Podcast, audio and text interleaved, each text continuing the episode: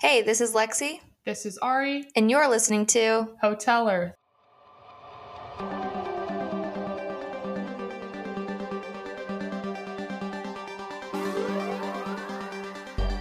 Hi, we'd like to extend our stay. and Upgrade.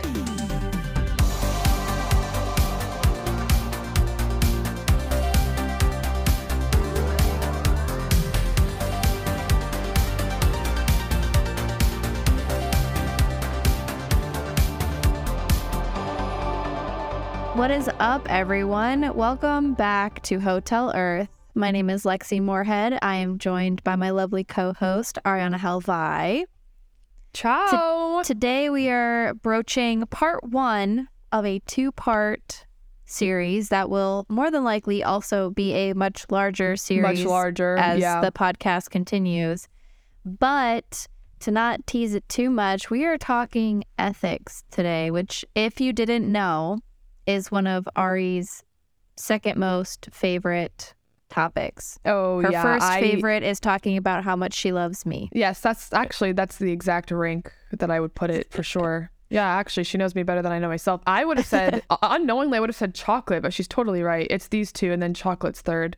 For sure. Huge up today. I'm geeking out big time. This was a highly requested episode as well. We've gotten at least two written requests for it, and I count for the other like 80% of the requests because I've just been wanting to talk about this for so long. Of course, before we we do that, Lex is going to ask me a random question because I believe it's her turn this week. My question for you today is what is something random that has inspired you recently? Okay, super random. My friend plays guitar quite well. And if he's listening, I think he listens sometimes. Hi, Emil, you're a fabulous guitar player. He's been playing so much that he reminded me that I used to play an instrument too. I used to play violin as um uh early teenager. Yeah. For I about I don't know, if you knew that, I that, don't Lex. Yeah, yeah. I played violin for probably five years. And I was quite good at it actually. I do have a musical ear. And I, I stopped playing um because I don't know. I, I was in high school. I was starting to get really into volleyball. And obviously, like at that time, being in the orchestra just like wasn't cool. So that probably influenced my decision to stop playing too. But I am a fucking weirdo at heart. And um, shout out to all orchestra weirdos. If you were ever made fun of in school, I'm I'm with you. But I realized now that he's been playing so much and he's he's been telling me he's like, "Oh, look, Ari, you should buy a violin and like play with me. Like we should play." And it's just been so inspiring. He's so right. Like I absolutely should get a violin and start playing again. Like I love music. Um, I love being center of attention. Two of like my favorite things. Like this is just a great combo. I don't know what's been stopping me from playing again. It's a hobby that I've really loved. So yeah, that's been super inspiring. Violin, I, it's so random. Like for some reason, my friend playing so much and seeing how much he loves it has just been so so inspiring. So, yeah, I'm thinking about buying a violin again and starting to play just for fun. I love that. If anyone wants to donate to a nice little GoFundMe to help Ariana buy a violin, um, hit me up on Instagram. Oh, that's a cute idea. Yeah, yeah, yeah. That'd be great. We'll let her practice a little bit before she plays on the podcast, but eventually maybe we'll let her maybe we'll have you do the intro on oh violin. no, no, that's gonna be like a special feature. Like if you want to pay us on Patreon, you can get like a nice demo recording of my violin. How's that sound? There we go. We'll make we'll We gotta start- a CD and we'll start yeah, we gotta start monetizing We'll- somehow. We'll, Maybe Ari this is on our the gateway. violin, and I'll be on vocals because you know I'm so so virtuoso. Virtuous? Oh, Vir- she's is that the right gonna- word? I don't know. No idea, but Whatever. She's gonna be great. Lexi kills everything she attempts, so I have no doubt. and by no that she means I literally murder things. She doesn't mean it in the positive way. I did though. Today, as Lexi said, we are going to be talking about a topic very near and dear to my heart, my interests. I love talking about this stuff. Disclaimer, it's super subjective. All philosophy and ethics is very subjective. So Technically, they're all opinions. they're all opinions. I mean, contemplating life is an opinion, and it's an opinion from, granted, very smart uh, philosophers who are well articulated. Um, and a, a lot of times came from a place of privilege. But I just want to say that first and foremost before we continue because take ev- everything with a grain of salt. These are all opinions. Lexi and I are conveying opinions, and then we're going to offer our own opinions on the opinions. So And Stay you know tuned, what it's they say really about opinions? They're like assholes. Everybody has one. I love that. I love that. Have you ever heard that expression? I have, but I forgot about it, and you just reminded me. Environmental ethics is a huge fat subject. Okay, Yeah. we could literally make a quadrillion episodes on environmental ethics, and we likely will. You We know, could when this- honestly this make po- a whole spin-off podcast on just we could, talking about I, environmental I ethics. would probably, yo, Patreon idea number two. I would do a spin-off podcast where I literally just talk about environmental ethics. I love it this much. It's gonna be Ari just um, talking to herself. She's gonna record and- one conversation and then respond to her own recorded Yes. conversation. And I'll, I'll even throw in one of my accents. I've recently, not recently, I've always known I'm really good at accents, but a lot of my friends have recently discovered that I'm very good at accents here. And they're like, wait, Ah. why can you like randomly do like 20 accents? And I'm like, what do you mean I've always been this gifted? Long story short, we're going to make this a series for sure. You know, so just buckle in. But for the next two episodes, we will be using Brendan Myers' book, Time and the Land, as a framework for our beginnings of this environmental ethics conversation. I personally have not read Time and Land. Most of my thoughts and interjections you'll be hearing today are going to be based on articles I have read on my own and my personal lived experience. Putting that out there now so that in the off chance someone is very familiar with this book and they hear me say something that's not related to the book, that's because it came from my brain and not from the pages. No, I actually think this is a good format for this episode. Like you've not read it and I have because you kind of represent probably most of the people we're talking to here. Like That's a good point. just a just an un like a you're you're listening an unbiased POV. I mean, you have bias, but like you haven't read ha- you don't have necessarily like resonance with this book. That's right. In this text, Myers covers four common philosophical approaches to help us answer the question why should we, why should humans give a flying fuck about the environment? Those four approaches are utilitarianism, distributive justice, Kantian deontology, and virtue ethics. Today, we will be covering two of the four approaches discussed in Myers' text. That is utilitarianism and distributive justice. Brief disclaimer although we are talking about these approaches as environmental ethics, they can be, all of these approaches can actually be applied in a much broader context. Uh, one of the articles I saw was even talking about one of these approaches as it relates to abortion. So, Oh, that yeah. being said, this is just a discussion from the lens of an environmental approach. So, if you hear us not covering other things that you've maybe related to this ethical approach, that would be why. Exactly. Lexi, thank you for saying this because and that's why I said these are four common approaches, four common philosophical approaches because these are not just in the lens of environmentalism. In fact, these these like preceded environmental concern. All That's a really I mean, good. That's a really good point, and it actually Yeah, yeah, ties if- back to our previous conversations we've had. exactly. You know, like virtue ethics, for example, which we'll talk about next episode, is like Aristotle times. Like this is this is way. I mean, yeah, these are these are just like the modes in which people, environmental ethics, environmental philosophers study the question why should we care about the environment. They turn back to philosophy that's common. And Right. these are the four that this book talks about. Like I said, there's there's literally quadrillion different approaches to this question. Like these are just the four that this book talks about. So environmental ethics is something that humans are particularly interested in or study because I mean there's no other way to explain it other than the fact that we are literally just pensive and very curious creatures. That's why philosophy exists in general. We like having answers to things, we like having logical answers, in fact, to our questions. You know, why is the sky blue? Why is the grass green?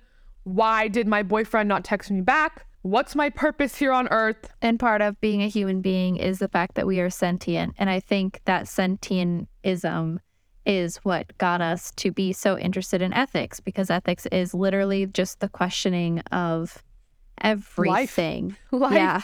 What's and who knows if other creatures do it or not because obviously we don't have a way to necessarily tell at this point. But I mean, chicken You ethics know- would probably be really interesting, honestly. It would be chicken ethics.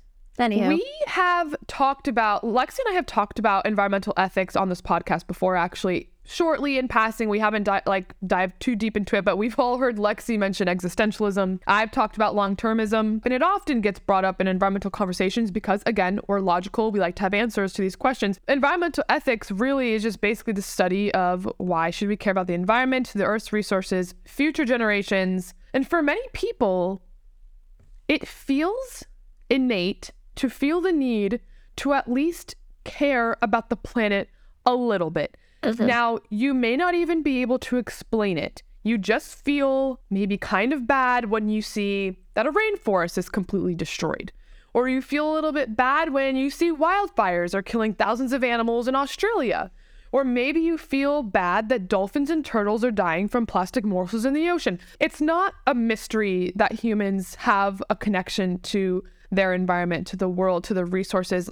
Marketing and advertising has caught on to this. This is why greenwashing exists. Greenwashing yeah. exists oh, because oh, of wow, this. that's a really good point. Yeah, greenwashing exists because it's no secret that we have some kind of emotional tie to the environment. And that's why environmental ethics exists, is to help us explain that why. So, utilitarianism is where Myers starts this this explanation. He also calls it the good. Contemporary utilitarianism has origins in the 19th century, 20th century England, and the basic principle of the theory can be stated like this The morally right action is the one that results in the best consequences overall. The best consequences are the ones that have the greatest benefit and the least harm for the greatest number of people. So basically, what that means is the greatest amount of quote unquote utility overall. That's where utilitarianism gets its name. It's about utility, which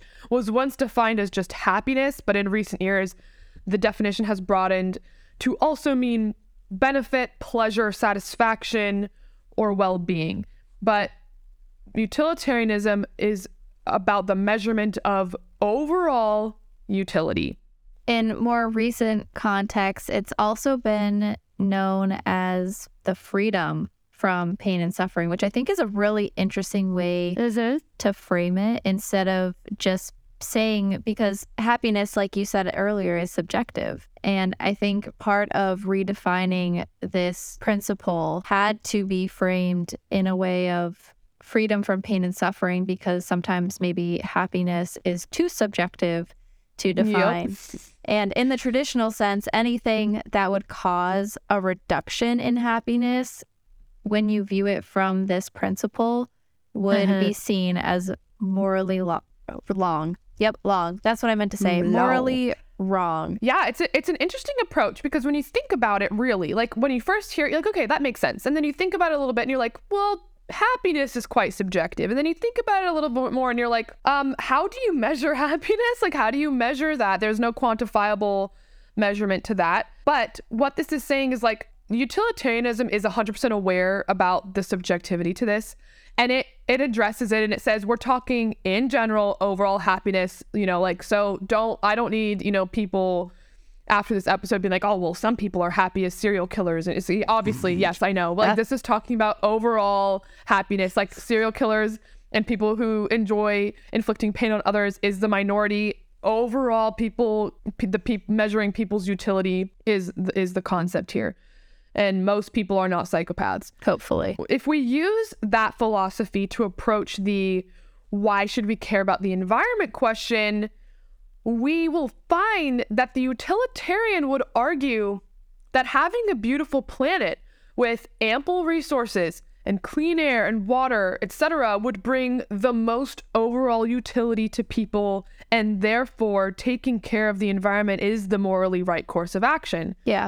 let that sink in. What does that mean? So yeah, it, it is true if m- people have access to resources, clean air, a, a, a beautiful environment to live in, and forget that, but also just beauty in nature. I don't think we realize how much utility we get from that.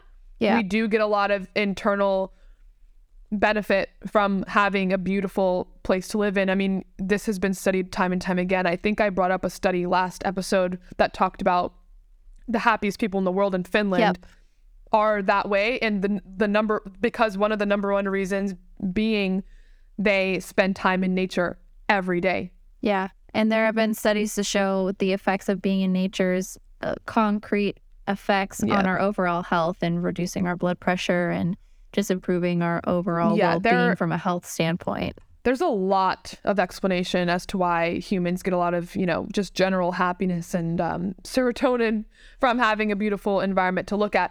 But also having, you know, needs, resources. Like, yeah, people have a lot more benefit and well being from that. And that's a fair argument. This includes the overall utility of future generations as well. What I mean by that is it counts that as overall utility. So it's like it's not just counting this generation. It's you know utilitarianism counts future generations. Technically, I mean per the argument as well. So it's thinking even you know 50 years in the future 100 years in the future 300 years in the future how much utility is that now that's a huge amount of utility that you're getting from preserving you know or ha- having resources having um a clean environment to live in That sounds like it sort of touches on long termism, but long termism is separate from utilitarianism, right?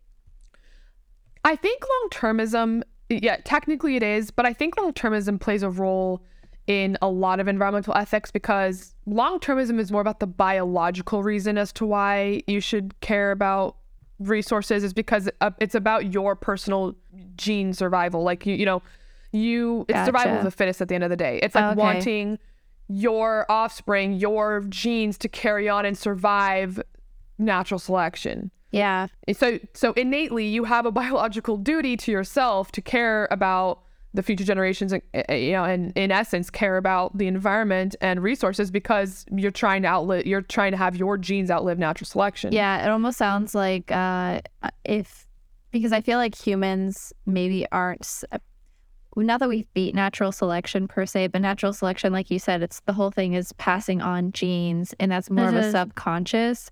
And it sounds Yeah. like long termism is like, okay, now let's add a conscious feature to natural selection so that Yep. we want to pass our genes and have those uh, offspring have something to be left to. Exactly. And it's funny because humans, uh, as pensive as we are, we're, as far as I understand, we're one of the, one of, or if not the only species that has to articulate long termism. It feels like everything else is just quite innate with that understanding. Like we have to actually explain to our dumbasses, no, no, no, you have to care about this. Like That's so funny, actually. it, it is funny when you think about it. Like we're supposed to be hyper intelligent creatures, How are we sentient and also self-destructive all in I one don't. I don't know. I almost feel like it's quite poetic. Maybe existentialism really, really is the approach we need to be using. Because like, what the fuck, writing man? this down. I'm gonna write a poetry book about existen- environmental yeah, existentialism. honestly, like, yeah. Let me be the co-author on that. Bet. So, circling back to utilitarianism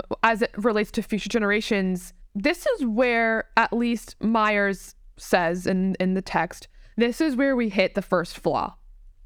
There there are flaws to utilitarianism. I don't know if you could catch on to it. Mm-hmm. but there are flaws to utilitarianism obviously the subjectivity of it etc but this is this is the this is the first like actual flaw and that is derek parfit's non-identity problem this comes up a lot in philosophy as it relates to environmental ethics basically the people who could potentially be affected by an action become too far in the future for us to properly relate or understand their needs. This is especially present in utilitarianism as it deals primarily with happiness and benefit. We basically we we hit a non-identity problem here in utilitarianism because yeah, we can maybe get a general understanding of what our generation's overall utility would be if we had ample resources. We can maybe get an understanding of what the next 25 years might be, 50 Right. even.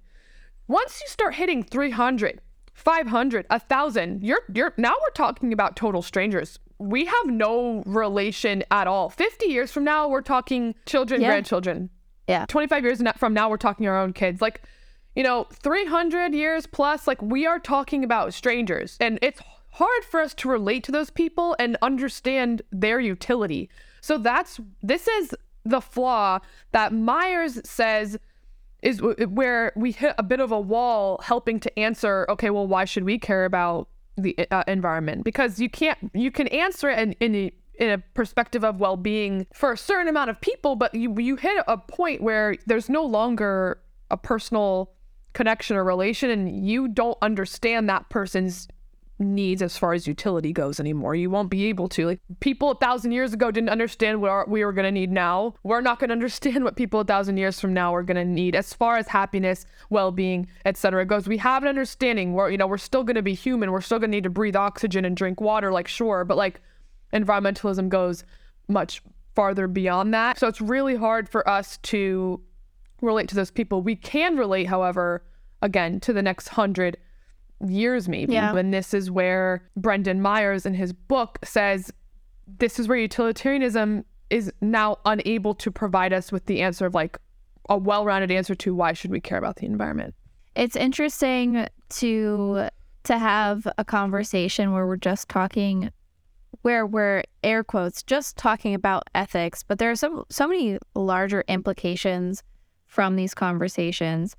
Uh, one of which we'll talk about a little bit more later, but just to bring up the point here, some people might be thinking to themselves, okay, well, this might be an issue because if we can't, if we don't have that um, perspective of what's going to happen in the future, how are we supposed to implement things like laws and policies today? Yeah.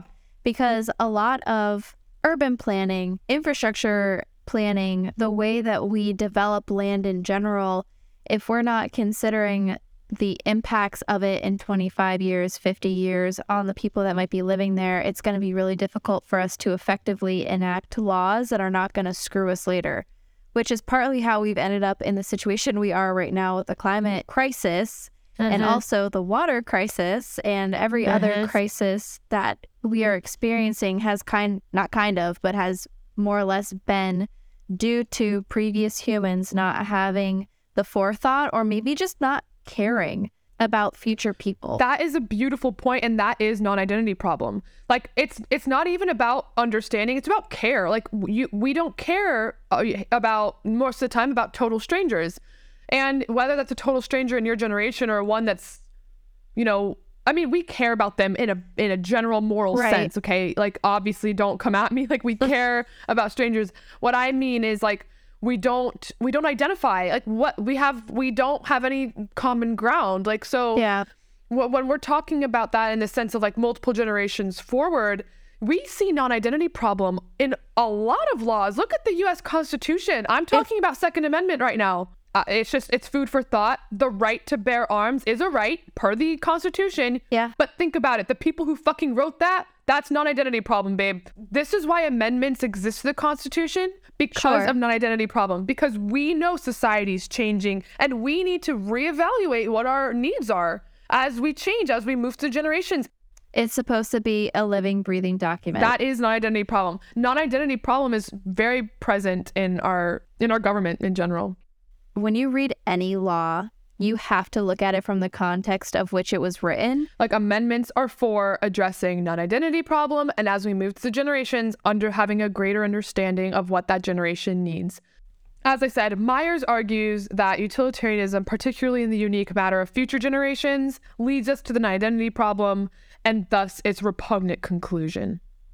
So in this case, under the utilitarian argument, we would be forced, in fact, to choose depletion of resources over conservation and preservation because it brings the most utility to the generations that don't fall victim to the non identity issue.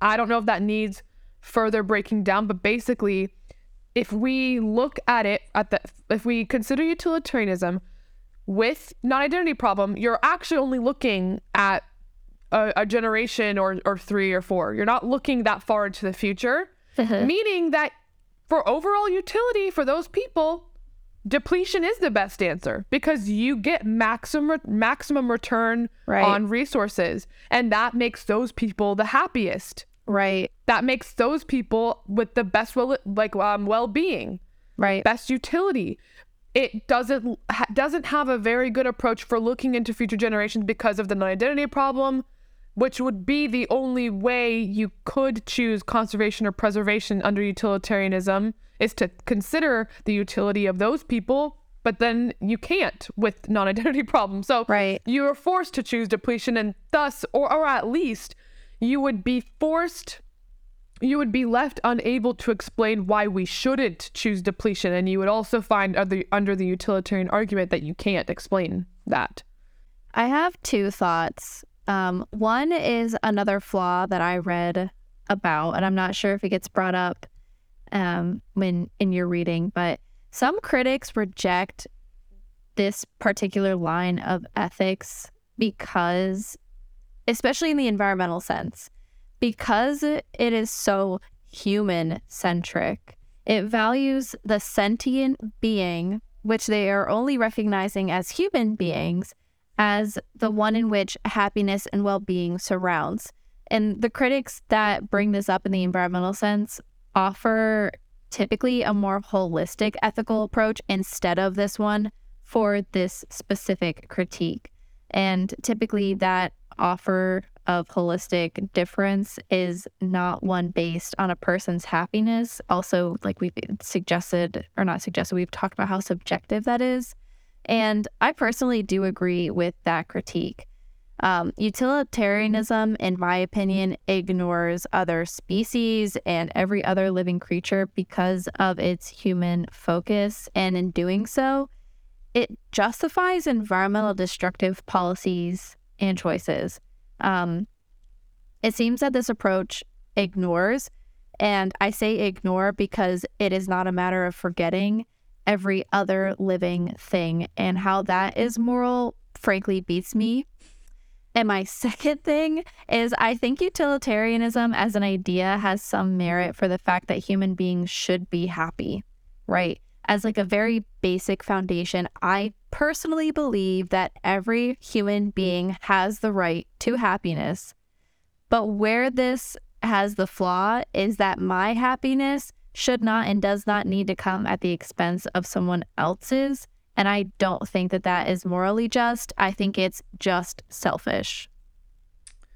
i'm really glad you brought up these two points and to your first one where you where you talked about utilitarianism being human centric i actually think you open a an even bigger question and that is of philosophy in general philosophy is the study of human thought so it is human centric why? Like why is that? When Why? especially why? Like a hu- it's because you know we pride ourselves on being co- these complex creatures with these in- terribly like intricate minds. Yeah god victorian era drama here. Like all yeah, I'm someone give me some grapes. Yeah, like Renaissance art right now. Philosophy is human centric. Philosophy is the study of human thought. So, like, to that, it's like, yes, like utilitarianism is human centric, but philosophy in general is fucking human centric. And, but when it comes to environmental ethics specifically, great point. I mean, we're talking about the environment. We're not just talking about humans. We are talking about the human question why should humans care about the environment? Right. Because we seem to be the only ones fucking it up it it's a it's an interesting point you bring up and you know i it is human centric but uh, like i said then again so is philosophy in general so maybe it, you you bring up an even bigger question is why is environmental ethics so human centric when it's not just about it's not just about humans is it like yeah. we're not just talking about how we socialize with other humans, how we interact with other humans, how we experience consciousness with other humans. We are talking about our interaction with an entire plane of existence. Like we are talking, Ooh, that gives me Um, the chills. yeah, we are talking about big, big, huge stuff Huge. here. Huge. Um, great question, really. And I mean, I, I don't have the answer. You know, that's the beautiful thing about about philosophy and, and ethics is it's a it is often left open ended and uh, up to interpretation. But as far as your second point about utilitarianism, sometimes uh, argues that you like you know someone's happiness comes at the at the expense of someone else's.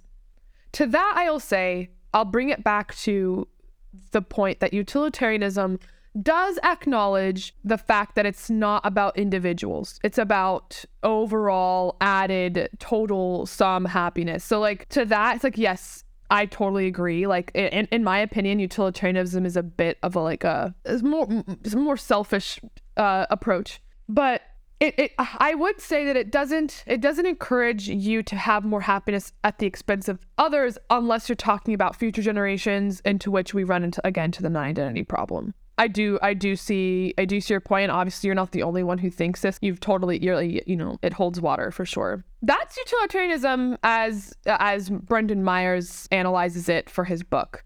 Let's move on to distributive justice, aka the just. So utilitarianism was the good, distributive justice is the just. We've got the the bad and the ugly coming later. um, I hope you guys got the the Clint Eastwood reference I just made. If you didn't, go fucking watch some movies or get involved in pop culture, please. Even I have seen that one. So if you haven't, you shame. That's Shame, a, that's shame, great, shame. Lexi. Okay, can we all just really quick talk about how hot Clint Eastwood was in that movie? Okay, yeah, I think yeah, it's done. he had it going on. I'm sorry. The poncho, the little cigar, it was just really working for him. Anyways, moving right along. Brendan Myers specifically uses the John Rawls framework to help an- analyze distributive justice as it relates to environmental ethics. And that framework is a theory of justice. There are three principles under what I will call the distributive justice umbrella. And today we are mainly focusing the discussion on, like Ari said, John Rawls. Raw, I say Rawls, but it could Rawls. be Rawls. You might be right. I'm so sorry to the purists that will come for me later when they realize I've said it wrong. No, I don't know. I, one of us is wrong. We'll flip a coin. One of us got it right. That's what that's how we'll frame it. The one that we are focusing on is most commonly called the difference principle under the distributive justice umbrella. Thank you. Yes, precisely. Brendan Myers focuses on this one to help explain the why should we care about the environment question in the distributive justice lens. So, the justice theory argument declares that the action is right if it distributes to everyone his or her fair share of the world's resources. That is obviously very different than overall utility as discussed in utilitarianism. So let's let's explore let's explore this.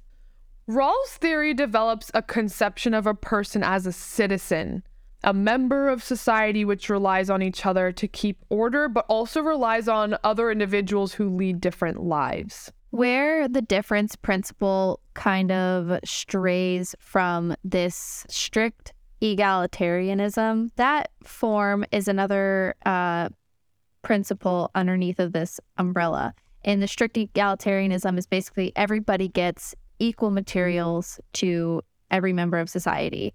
And where the dif- difference principle comes in, the one that we're talking about, it comes away from that strict equality sense and starts considering some different moral rules and is more of an equitable approach to this oh. distribution rather than everybody just gets an equal share because as most people hopefully know by now equity and equality are not the same thing Two different things. and e- Yep. equity is basically ensuring that those who maybe started from a different starting point are able to actually catch up to those who are ahead of them and vice versa. yeah, Could go down Yeah. a really big rabbit hole with that one. you could, you could, and we we might for another episode. Good episode idea. So yeah, someone living under the distributive justice philosophy would argue that choosing depletion over conservation preservation doesn't fairly distribute resources to those lacking access to said resources. Maybe that's based on class, geography, social implications, etc. Lexi just talked about that a moment ago. Or to the generations following. And justice theory does hold water as it provides a really strong reasons for participating in a practice of fair savings of resources and social goods from one generation to the next. I'm going to elaborate more because a lot of you are probably like, okay, what? You lost me. This idea is called virtual reciprocity. The claim that when one generation passes on social goods, like environmental resources, for example, to future generations, the transfer happens in the context of the practice, i.e., the goods are transferred with the intention and understanding that they are to be transferred again. oh, The crucial premise Yes. interesting. Mm-hmm. The crucial premise here is that without said practice in place, a recipient generation would have no reason to expect or demand anything from its predecessors. So an incentive thus exists for a generation to continue the practice. It's almost like when you're in line at Starbucks and you pay for the person behind you's Yeah. order and then they do it and then they do it and then they do it. Then you just kind of feel like it's it's a practice, it's an understanding like, you know, you do the next one.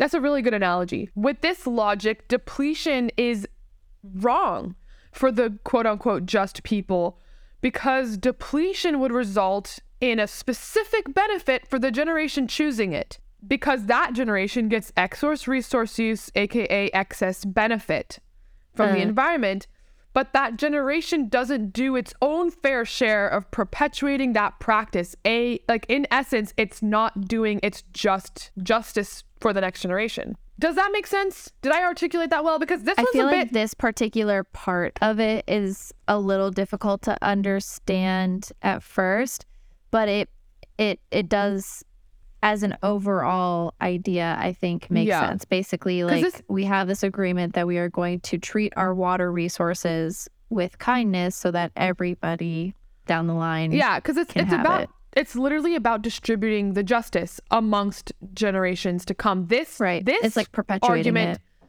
exactly. This argument doesn't fall under the non-identity problem because it's written in the philosophy itself to distribute the justice throughout generations. Does that? I think that could be a point of confusion for some people too. That's a good it's like, well, distinction. yeah, because like some people could be like, oh, utilitarianism ran into this issue. How does distributive justice theory not? Distributive justice theory probably ha- ha- runs into the non-identity problem in some capacity, but in this capacity, when we're talking about distributing goods through generations, it's kind of written in the ethics itself. So yeah. It sounds more like it's an agreement too. Like the yeah, yeah, non-identity yeah, and problem is like- more so like I have a hard time picturing how this is going to impact people a hundred years from now, whereas this is I'm doing this for the next generation, and then the next generation is going to have the same thought process, and then they're gonna, you know, like it's a cult. It seems more like a cultural integration of this method. That that is such a better way to say it. It's just about distributing on to the next. So like you can identify very easily with the next generation. Like we're talking about your children, you know, like Mhm. your niece and nephew. Like these are that's very easy to to conceptualize. Right. Myers argues here that justice theory, this is this is where the flaw the flag pops up, the flaw flag. I don't know if I'm gonna coin flag. that. The flaw flag. Like a red flag, red flag. Uh, Myers argues here that justice theory cannot by itself provide an explanation for initiating this practice. Yeah. So distributive justice theory is great at explaining why we should perpetuate this practice. You know, I got these great resources that I could use. I want to make sure that the next generation has it and so on and so forth. But that was passed on to me, this practice. Mhm. What's the incentive for that OG generation for starting the practice? What's they didn't get anything passed on to them. Like no one set it up for them. So they the justice isn't then distributed fairly because they are the ones who have to sacrifice something for the next. Does that make sense? yes. So I would argue that Gen Z probably madly identifies right now with this issue because we feel like the fucking boomers and Gen X before us completely just tore shit up. They utilitarianism the They, fuck they utilitarianism the fuck out of out their of the generation. planet. Yeah, and we're we're stuck here with this point where it's like a lot of people are in this position. I've talked to so many people in this position. It's like, well, what's the incentive for me? Why should I re- like be care be conscious of my choices for future generations? When it comes to distributive just distributive justice theory, you can't answer that question. There is no rationale. This theory provides no rationale for that. You, I mean, that there that isn't just. That isn't fair for you. You would have to turn to another argument to answer that. I would turn to something like long termism because Yeah. that's my favorite. I turn to that because it's a biological fucking answer to that question. As far as distributive justice is concerned, as far as justice theory is concerned, there is no rationale for making that sacrifice. It's true. It's not fair to you. It's not fair to our generation to have to make these sacrifices when the ones before us chose depletion and then the ones after us are going to be passing on this ideology this this practice that no no no it is good to to do it we're our generation this should be so relatable to our generation right now because Yeah. we're in this Wow. we're at this point that that's us. Yeah, that's such I'm getting the chills. It it just it really brings home for me. For instance, I there's an article we're going to talk about this on a future episode, but like when we're talking about water use, right? Where we are currently in the process of probably mm-hmm. experiencing a water crisis in the next decade, which is within my lifetime, which mm-hmm. means that I and Ari and anyone that is alive as this is occurring, because it's happening now, it's not a future problem, it's a now problem. We are mm-hmm. experiencing this. Okay, how do we how do we lessen the blow of this crisis so that future people are not experiencing it, but we are not necessarily going to receive that just distribution like you were talking about on the water usage because water has been mishandled generationally. So we are the start of hopefully we are the start of fixing that problem so that future generations can then perpet- perpetuate the just distribution from then on. Ooh, Yeah. circle. It's so easy to read about philosophy and ethics as like a as a distant uh, lit- literature. Conceptual. Yeah, As just like a literature. thing. It's you know a lot of people read it or you know they read Aristotle they they'll read Kant and they'll be like oh that's that's you know it's beautiful what how what beautiful literature and it's like no, it's so so crazy when it fucking is so applicable. And Yeah. speaking of Kant, it's at this point where you know when we can't we can't actually we don't have a rationale for saying why under distributive justice theory we should perpetuate this practice. This is the point where Myers in his book turns to Kant. He turns to the Kantian test of universalism, turns to deontology. We will be covering this Kantian deontology concept and virtue ethics next week. You know, before I say anything, spoiler alert, as I've said in both under both of the arguments we talked about today, Myers had fl- found flaws that he couldn't answer the questions the the why should we care about the environment questions with under these approaches. And so it's pretty clear that myers doesn't think either of these approaches alone are explanation enough for the human and environment connection. Anyway so lex what do you think? I I really loved this conversation and I'm hoping that the people listening enjoyed it too. The the thing that I am going to apologize for is there's no way to have this conversation or even I think listen to this conversation and not have not walk away or stop listening with more questions than answers. Yeah. You know, Yeah. like all all this has done for me one i loved i loved the conversation i'm very happy that we were talking about these things and i'm going to circle back to why it's important to have these conversations in a second but i'm glad we're talking about these things because it gives me an opportunity to really apply it to what we're experiencing right now and not even in an environmental sense but just in a broader context. Like distributive justice has a huge role, especially in a racism or just environmental discrimination context. So it's really interesting to because I personally have never taken an ethics class. I've never read a book Okay. on ethics. Um, the only literature I think I have no, I don't. E- I don't even have that. I thought I had a book on ethics. I don't. It's actually on politics. So that's just my uh, inability they are quite read. intertwined aren't they They- well, thank you. And that's actually what leads me to my my second point. These conversations make me realize how our framework for laws is literally based on what humans find to be ethic and moral and how that is so subjective and completely depends on the context in which you are talking and the moment you are living in the year of our Lord and Savior. Like it's just where you are crazy. geography, plays such a huge Geography. role Yes, and there's so many cultural contexts that can go into it as well. And Mhm. you know, that is why ethics is so ethics are so widely studied. It's bigger than just a couple of randoms coming up with an ethical approach and then Yeah. stamping it and being like, "That's how we do the thing." And these approaches have such real consequences. Yeah. Yeah. It's uh this is why it's one of my favorite subjects ever.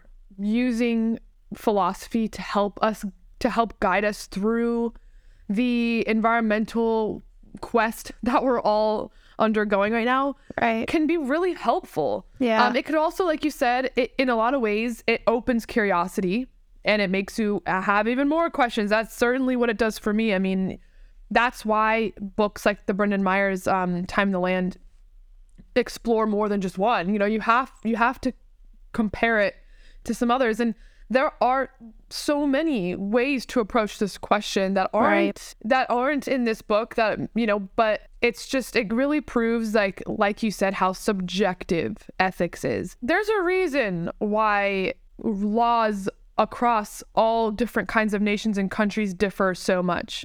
But also where they find their similarities, I feel like is where we see actual, real, human, Right. basic, just I love I mean? that. I actually love that you said that. Let's let's go ahead and look at most countries. I would say most if not all have like something like murder as illegal.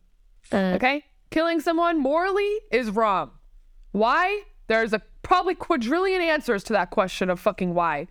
But we all can all agree murdering someone in cold blood is wrong. But guns, abortion, just saying. Now, is that unanimous across the board? freedom of speech, Certainly not.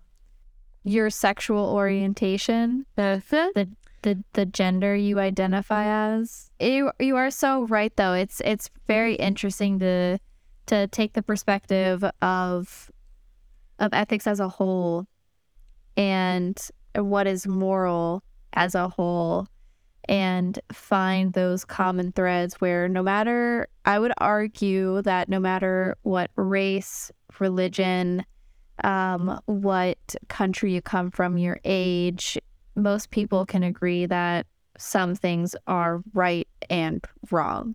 Yep. And I think environmentalists try very hard to help everyone understand why not taking care of the environment is morally wrong. Right. And I think the reason environmentalism has become political topic is so much less to do with the fact that we're talking about, you know, what it is at the core, which is caring about the environment and also human well-being because those things are synonymous. Fight me. Literally that will be the the hill I die on. That's the that's the Hotel Earth way. We've been saying this from the start. There it's all one conversation at the Right. end of the day. it is. Like And the reason it's become politicized is not because some people believe that environmental environmentalism and human well-being are synonymous. It's because people have learned how to capitalize on making it political to avoid the responsibility that they have in fucking over people.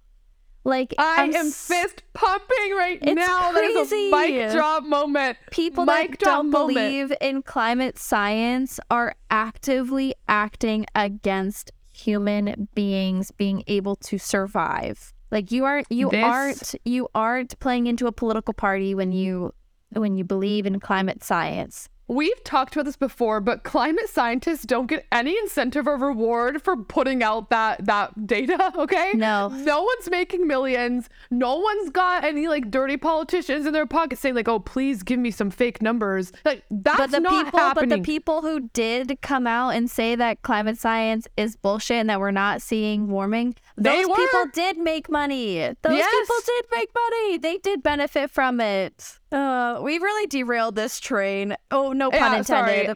I will I will get our our tracks well, I'll get us back on track here. thank you As I said in the beginning of this episode, there's a reason greenwashing exists, right? That is because there is a general understanding that we care about these things. yeah You know, maybe before today's conversation, you couldn't even explain why. Maybe after today's conversation, you have two POVs, while they are flawed, that can help you kind of understand oh, this is kind of why we care. Yeah. We're going to talk about more next week, and we're going to talk about more in episodes to come. But please let us know what you think about this episode. This is personally my favorite kind of episode where it's just like super subjective. Lex and I can just lash out on our opinions, which we love, and get get the feedback. So please let us know what you think I hope you're excited about next week's. I know I am. I am. And of course, as usual, I'm going to need um you guys to rate, review, subscribe, follow, let's say right nut this time. Okay. Social security number, credit card info, all of the fun stuff. You can please if you I'm so bad at this, Lexi, so much better at this part. If you would love to stay in touch with us, you can do so on Instagram at Hotel Earth Podcast. You can also find us on TikTok, which I so lovingly call the Clock app. And you can do that at Hotel Earth Pod. You can also send us an email at hotel-earth-podcast at gmail.com. And for once, it took me 23 episodes, but I did not have to look at our Gmail account to remember what our Hey, freaking hey. email address was. Yeah.